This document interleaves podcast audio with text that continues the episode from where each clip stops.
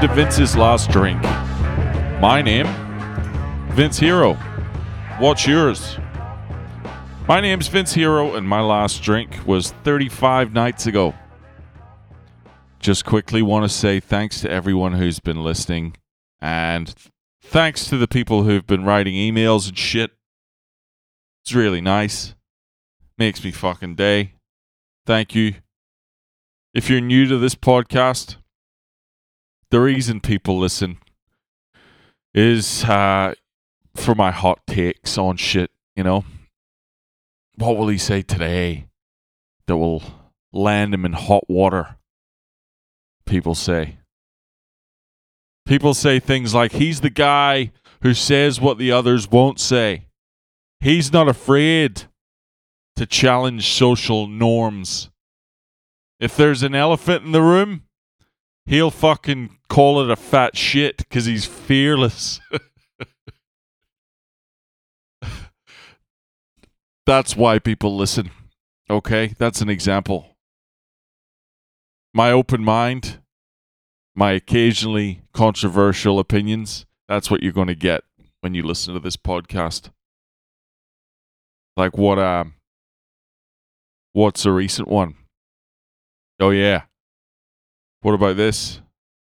What if what if the legalization of gay marriage was a bad idea? Wrap your head around that. Huh? Ask yourself. No one asks these questions. They're fucking people are afraid, man. They're afraid to wade into the territory that I will. But if you really care about gay people, ask yourself this question. All right? What band ever got better after it went commercial? Exactly. Everybody knows when you go mainstream, you're fucking with your fan base. And I think there's a risk there. I just don't want I just don't want this conversation to happen in 20 years time where it's like why don't you like gay people? Uh, it's not that I don't like them. I just prefer their old stuff. I'm fucking around, clearly, but what if it wasn't a good idea?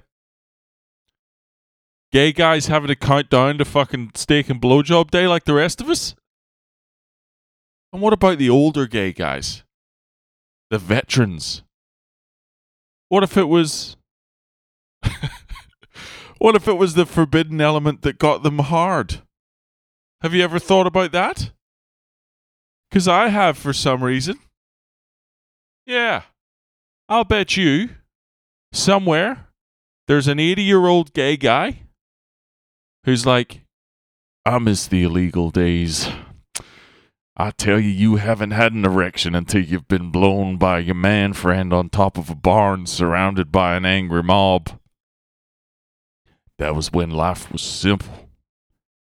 It was just me, Gabriel, and our two dicks. What if? That's all I'm saying. I'm just fucking around, of course, being a silly Billy. I'm just a drunk trying to entertain himself away from the fucking grog, mate. But if you're out there and you're struggling, give us a shout. A problem shared is a problem halved, I always say to my victims. If you do want to get in touch, you can do that via email. Email me at vinceslastdrink at gmail.com.